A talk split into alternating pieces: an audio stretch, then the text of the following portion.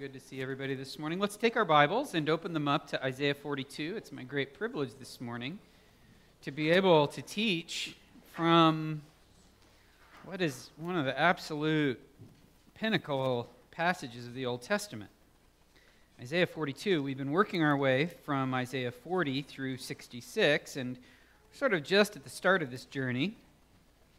Some of these passages we're going to have to work through slowly. And then we'll get to other sections that will pick up the pace a little bit. We'll cover a couple of chapters in a session, whereas today we will be lucky to work our way through the first nine verses, but my goal is to get through uh, the first 12 verses. Okay? We're in the book of Isaiah. Isaiah 42. Uh, Isaiah is about in the middle of your Bible, and uh, it's uh, 66 chapters long. So uh, if you just kind of do the flip thing, you should hit it pretty quick. Um, and uh, there you go.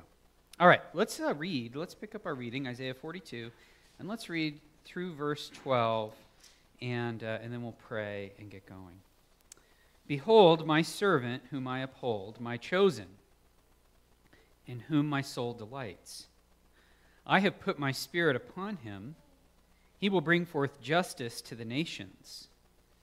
He will not cry aloud or lift up his voice or make it heard in the street.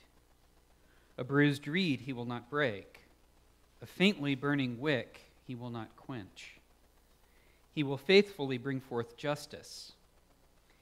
He will not grow faint or be discouraged till he has established justice in the earth, and the coastlands wait for his law. Thus says God, the Lord, who created the heavens and stretched them out, who spread out the earth and what comes from it, who gives breath to the people on it and spirit to those who walk in it. I am the Lord. I have called you in righteousness. I will take you by the hand and keep you. I will give you a covenant for the people, as a covenant for the people, a light for the nations to open the eyes that are blind, to bring out the prisoners from the dungeon, from the prison those who sit in darkness. I am the Lord. That is my name. My glory I give to no other, nor my praise to carved idols. Behold, the former things have come to pass, and new things I now declare. Before they spring forth, I tell you of them. Sing to the Lord a new song, his praise from the end of the earth. You who go down to the sea and all that fills it, the coastlands and their inhabitants. Let the desert and its cities lift up their voice, the villages that Kedar inhabits. Let the habitants of Sela sing for joy. Let them shout from the top of the mountains. Let them give glory to the Lord and declare his praise in the coastlands.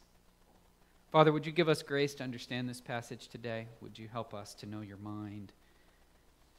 Help us as we unfold this remarkable passage, spoken so many centuries before this servant came on the scene. Help us to marvel at the wisdom in it and of the comfort and truth contained therein.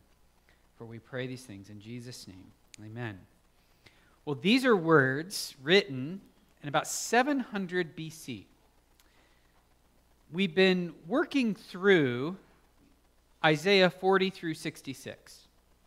And what we learned is that Israel is going to be carried away by Babylon in 597 BC. So these words, we're not exactly sure when exactly they were written. Isaiah didn't timestamp them when he recorded them. He was alive about 100, 110 years, whatever, before these people were carried off into exile. And what God is saying is when you get carried off into exile, there are certain comforts I have for you. I am going to provide a deliverer. Now, he's going to tell us about two deliverers one deliverer that's near, and another deliverer that's far. Last week, we learned about this deliverer who's near. We said that he remained anonymous, and Isaiah is going to uh, keep his name out of discussion for a while yet. But then, when it comes time, he's going to call this person out by name 150 years in advance. Now, there's another deliverer who's coming far. And it's that deliverer that Isaiah starts talking about here. And believe it or not, this deliverer, this person, begins to take a central role in the book of Isaiah. Now, how many of you have ever heard of the servant songs in the book of Isaiah? How many of you have heard of the servant songs in the book of Isaiah? This is the first of four servant songs. If you want to write them down in your Bible, that might be very helpful. In fact, I like, if I have a, a Bible with margins in it, this is what I like to do. I like to take the first one and say, first of four servant songs, and then list the next three so that in the future, when you come across this, you can go read about them. Okay? The other servant song is in Isaiah 49. The third one is Isaiah 50. And the fourth servant song bridges two chapters, Isaiah 52 13 through 53 12. Okay? Isaiah 52 13 through 53 12. You can, the, the numbers get kind of inverted there, so it's easy to remember. But this first servant song is Isaiah 42 1 through 9. The second servant song is Isaiah 49 1 through 6. The third servant song is Isaiah 50. And the fourth and final servant song is Isaiah 52 13 through 53 12. Each of these songs tells a little different aspect of this coming servant. But what we're going to find out is this servant is actually Yahweh Himself. God Himself is going to become this servant, this redeemer, this one who's glorified for the ages, this one who Isaiah 53 tells us will bear our transgressions. This one who will introduce a new age of prosperity and peace. There is a deliverer, a servant coming far. So let's just capture very quickly the logic of what Isaiah is saying, and then we'll begin to work through it specifically, okay?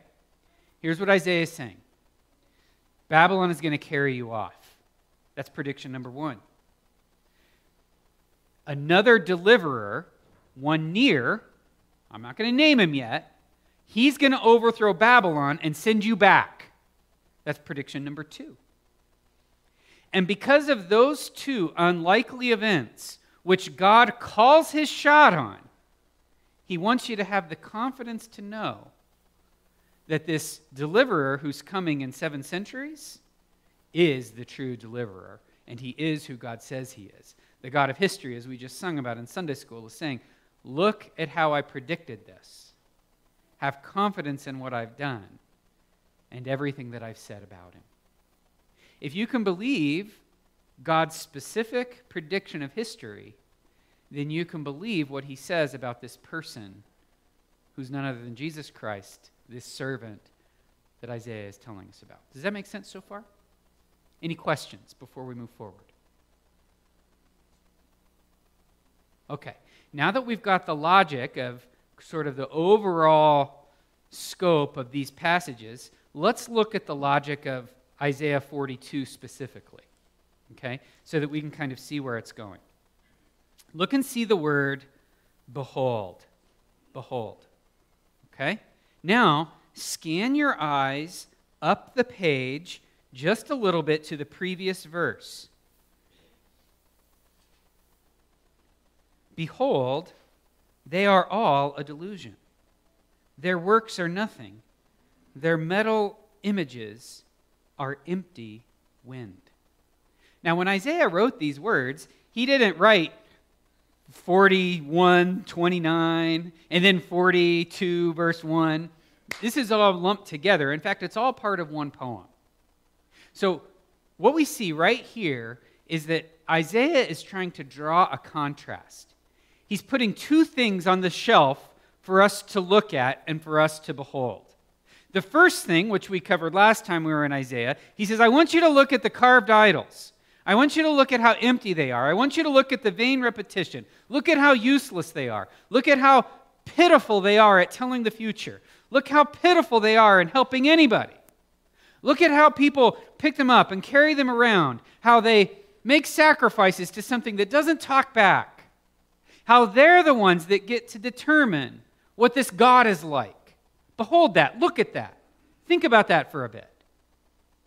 And once you've realized that it's emptiness, that it's, that it's vanity, there's no substance to it. Once you come to that conclusion, now turn your attention and behold my servant. You can behold and you can regard all these vain and empty idols that are going to do you no good. And you can say you have a God, but it's no God at all. Instead, behold my servant. And that's what he's drawing our attention to in 42. He's inviting us to behold his coming servant. Okay? Now, what he's going to do is in the first four verses, he's going to tell us about this servant. It's a call to behold his servant. Then in verses 5 through 9, we hear God commissioning his servant. Okay? God says, I want you to behold my servant. And then he starts to talk to his servant, and we get to listen in on how God talks to this future deliverer. Yeah, there's power in that, okay? I want you to imagine if, if um, you were serving in, in the army, say. Now, I don't think the army typically does this. In fact, I don't see a circumstance where they would ever do it. But the general calls in all the enlisted men and their commanding officer. And the general says, in front of all the enlisted men, This is my commission to your commanding officer. And then he begins to talk to the officer about how he is supposed to lead all these enlisted men. And that way, if the officer gets off track, the enlisted men can call him back to the commission that he has. But in this case, what the Lord is wanting us to do is understand very clearly the commission of this servant. And when we understand this commission, we can see why Jesus does things specifically. Okay? Jesus had a commission when he came to this earth. And he took that commission very seriously. And he made choices in his life because he was fulfilling and obeying the commission that we see in Isaiah 42. That's sort of how the logic of this passage goes. Behold my servant. Now you get to listen in on what he's going to do, on what his job is going to be. And then everybody praises. Everybody offers praise, sings worship, sings for joy. The coastlands, which is all the nations, all the people. Now let's do what I. Now that we've got the structure, I know I realize we spent a lot of time kind of working through the structure. If you understand the structure, the words take shape. It. How many of you have read through prophets before, and you get to the end of the chapter, and you're like, I understood every one of those words in isolation, but I didn't understand any of them collected together. Okay? That could be the case with this, right? And so now that we understand the structure of it, let's not understand these words in isolation. Let's see how they're collected together, and I think we'll get a good picture. God says, This is, He's commanding us to look at His servant. Behold, my servant, whom I uphold, my chosen, in whom my soul delights. I have put my spirit upon him. He will bring forth justice to the nations. This word, uh, behold, look, gaze at, consider. Uh, he says, This is my servant in whom I uphold. The word uphold. I, I, I, don't think we could come up with a better English translation for it, but basically it means to, to grab hold of, to take hold of with a strong hand. This sort of this sort of grabbing that if you had a friend who was slipping down a mountain and they were about to be gone and you reached out your hand and you grabbed on and held on tight and pulled him back up. He says, This is the one I've, I've grasped with an ironclad grip. My servant, I'm going to hold him. And then we see a string of words that's so important to understand in whom my soul delights. This is a, a, a word of deep, abiding affection. The apple of my eye, I put my spirit upon him. This is why Jesus was so eager in Matthew chapter 3 to go and submit to baptism with John the Baptist. Do you remember? John fought him on it. John said, I, I should be baptized by you, not you by me. Jesus said, I want you to relent. I want you to relent, and I want you to do this. He had a commission, he had a job. He goes down into the water. He comes up, and what happens? Heaven tears open. The Spirit, you read right here, I put my Spirit on him. The Spirit takes the form of a dove and alights on him. And what comes next but the thundering proclamation from heaven? This is my beloved Son, in whom my soul is pleased. So, right there in Matthew 3, what God is saying is, Everybody behold my Son, my servant. This is Jesus. This is telling us what Jesus is going to be like. And right from the very beginning of Jesus' public ministry, God is saying, That's the guy. This is the guy. Seven centuries before Jesus came to the earth, we're told what he'll be like. Now, this word chosen, he's, he's my chosen one. This is a kind of a rare word in the Old Testament. It, it refers to being chosen to a specific role. In Psalm 89 4, David is his chosen one. In Psalm 105 6, it's Abraham.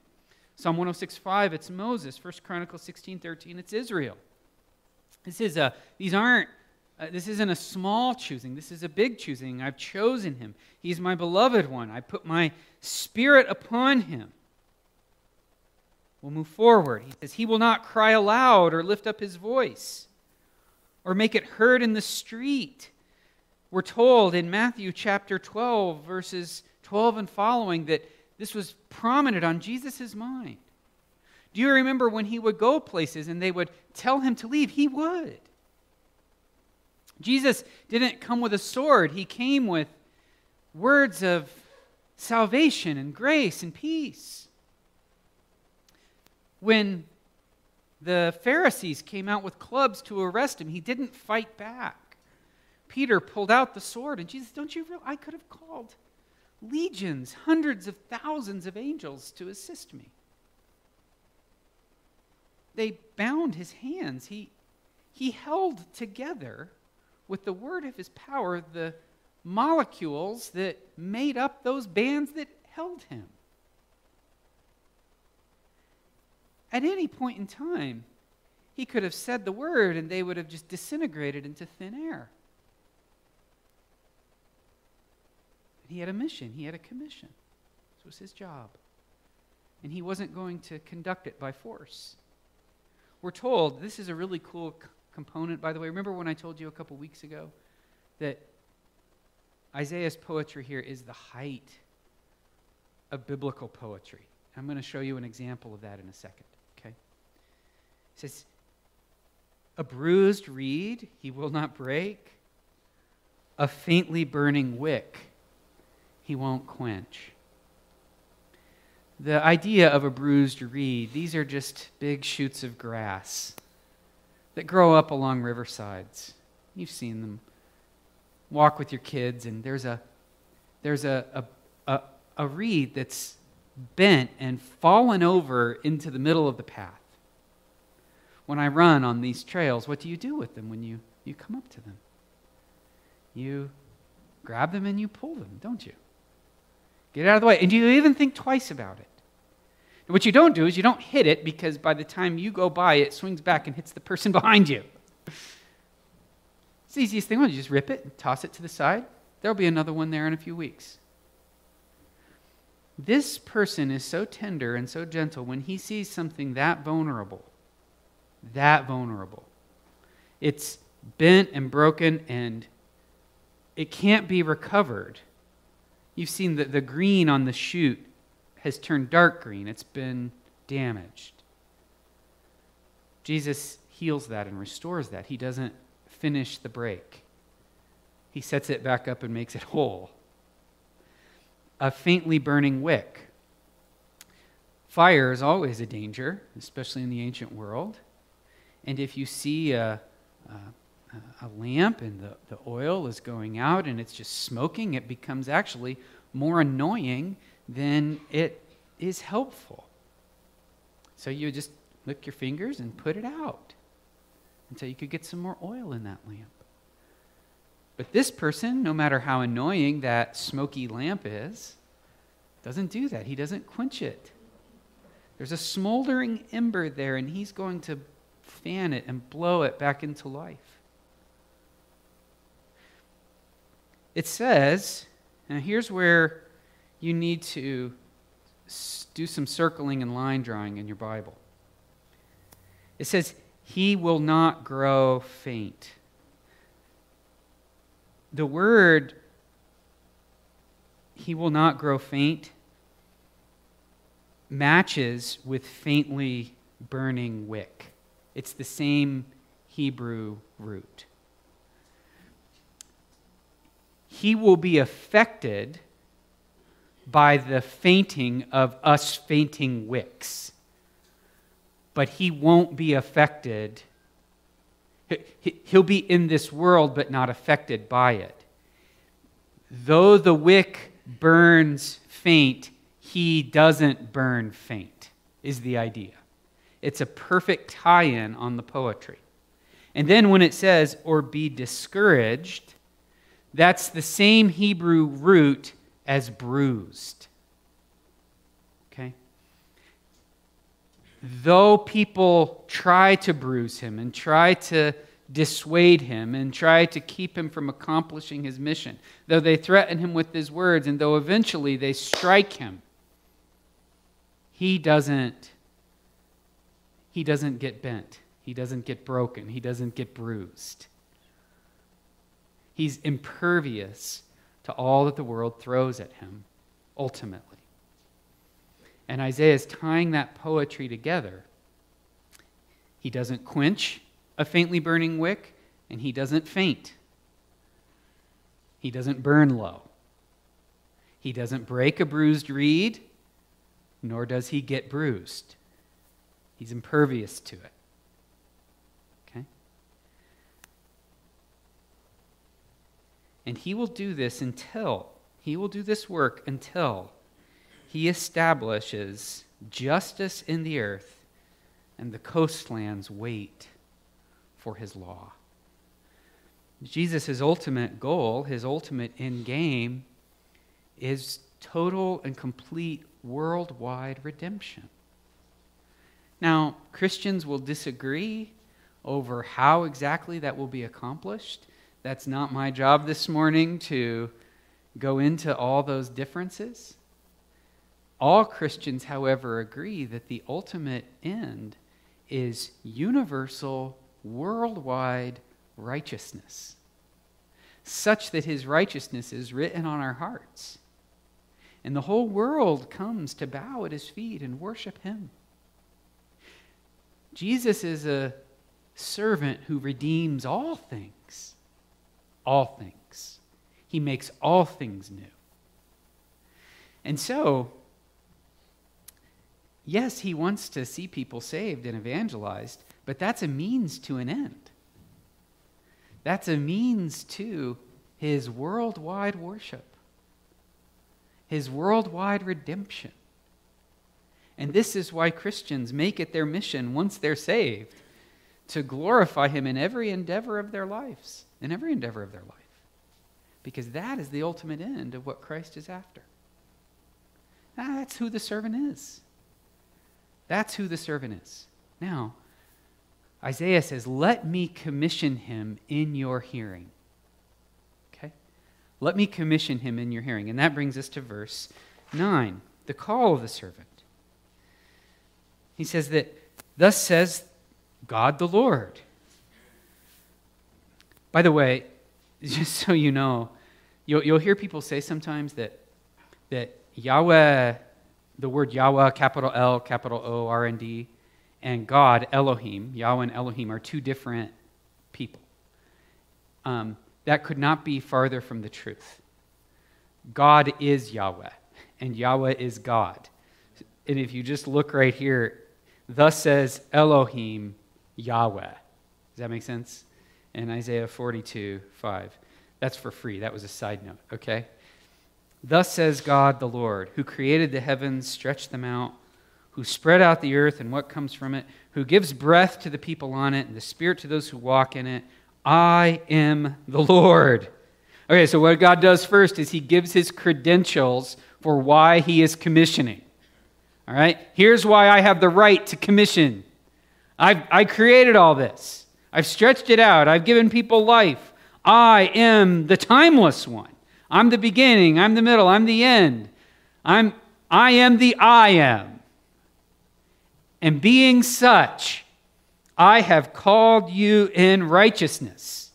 And I want you to notice, first and foremost, that God's commission of this servant is a commission primarily of himself. Look and see right here, four times. He says, He says, I will take you by the hand. I will keep you.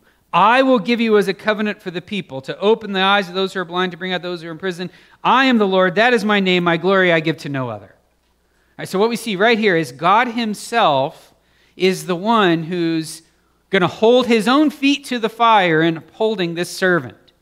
And that is something that Jesus took great comfort in when he was walking on this earth. You can read all through the book of John how Jesus would take great comfort in the fact that I and the Father are one. I don't get I don't say anything that the Father doesn't tell me to say.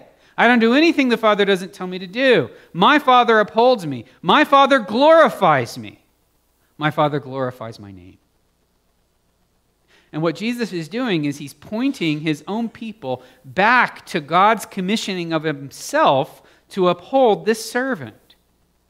And we see this perfect triune effort Father, Son, and Spirit in the fulfillment of this servant's commission. God puts his Spirit on his Son, and thus they fulfill the commission of the Lord.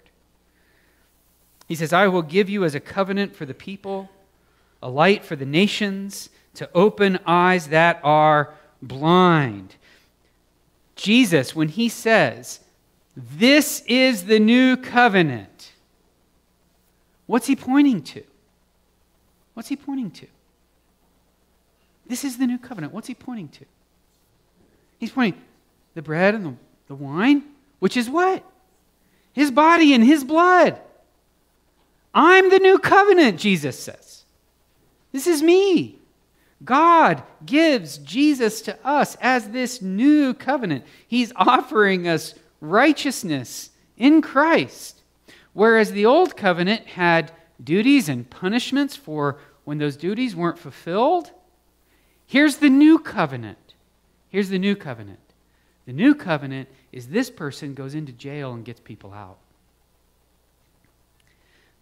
He says right here, Your commission, O servant, and we get to hear this, is to open eyes that are blind so that you'll be a light for the nations. You definitely need to circle that phrase and write down John 9, verses 1 through 5. Jesus was walking along the road and he saw a man who'd been blind from his birth.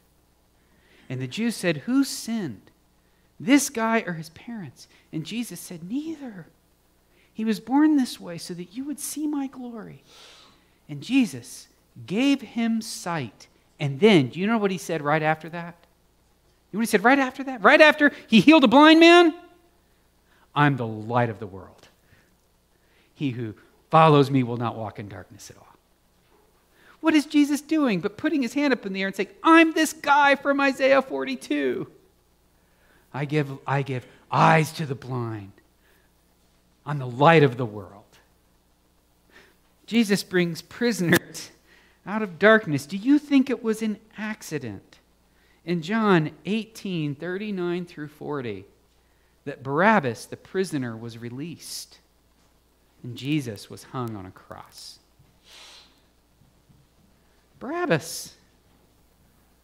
Barabbas. Imagine the warden going and knocking on the prison door. Barabbas, you need to go.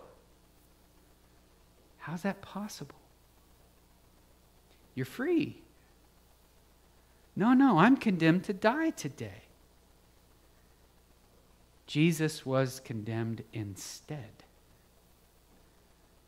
You're free to go. Now, this obviously isn't scripture, but church history says that Barabbas came to know Christ as his Savior and was a mighty evangelist for the Lord, and I would hope so. We don't know that for sure. But count him among one of the first prisoners to be set free by this servant.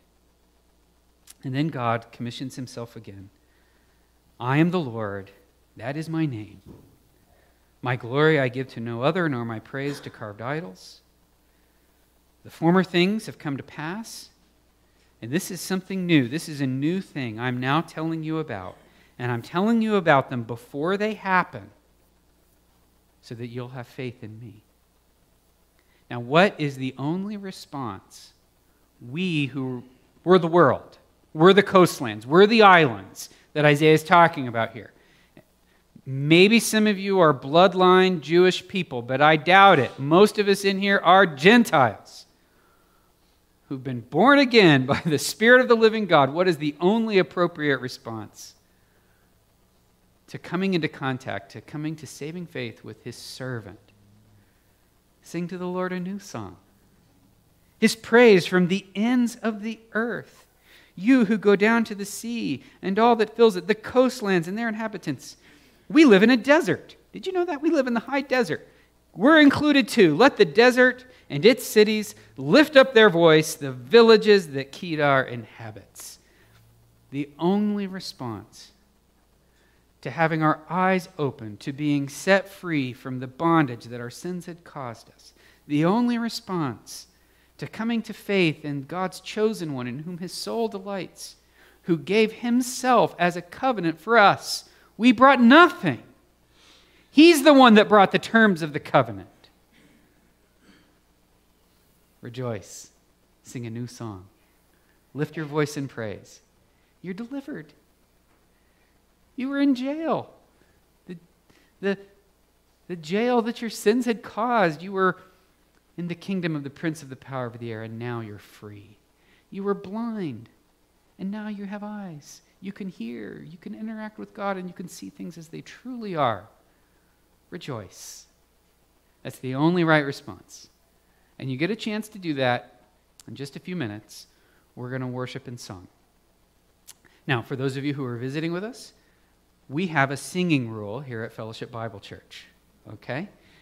Now, it's a rule that I review often because most of the time I ask for the answer it's wrong. And I'm just going to keep saying it until everybody gets it right. I could wake them up at 2 in the morning and say, What's our, sleep, our, our singing rule? And they would answer it for me. Okay? So I'm going to call on somebody. Okay? Let's see here. Kevin. Kevin Parkinson. Oh, no. okay, I, okay I'll, I'll give you a lifeline. Okay? Colette can answer as well. What is our singing rule at Fellowship Bible Church?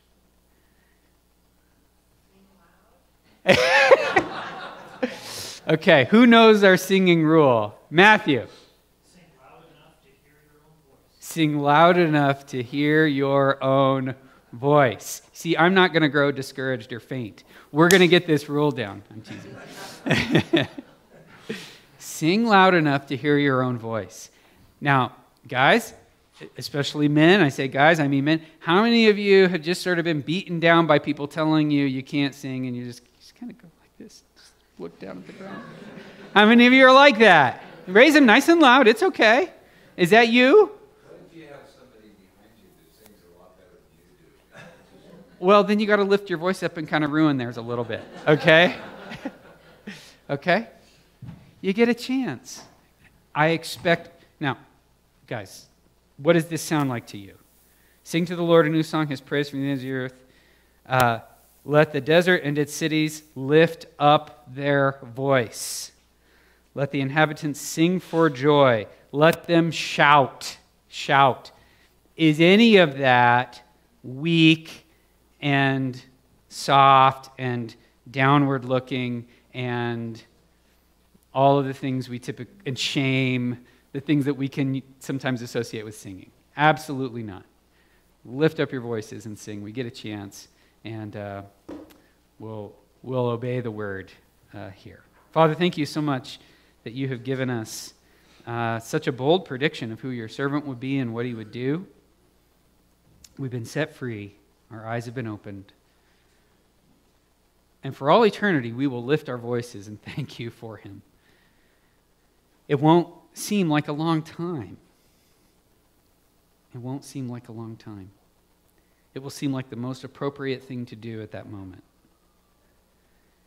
And I pray that now, as we lift our voices in song, that we would shout, that we would raise our voices to a fever pitch, knowing that we've been redeemed. For we pray all these things in Jesus' name. Amen.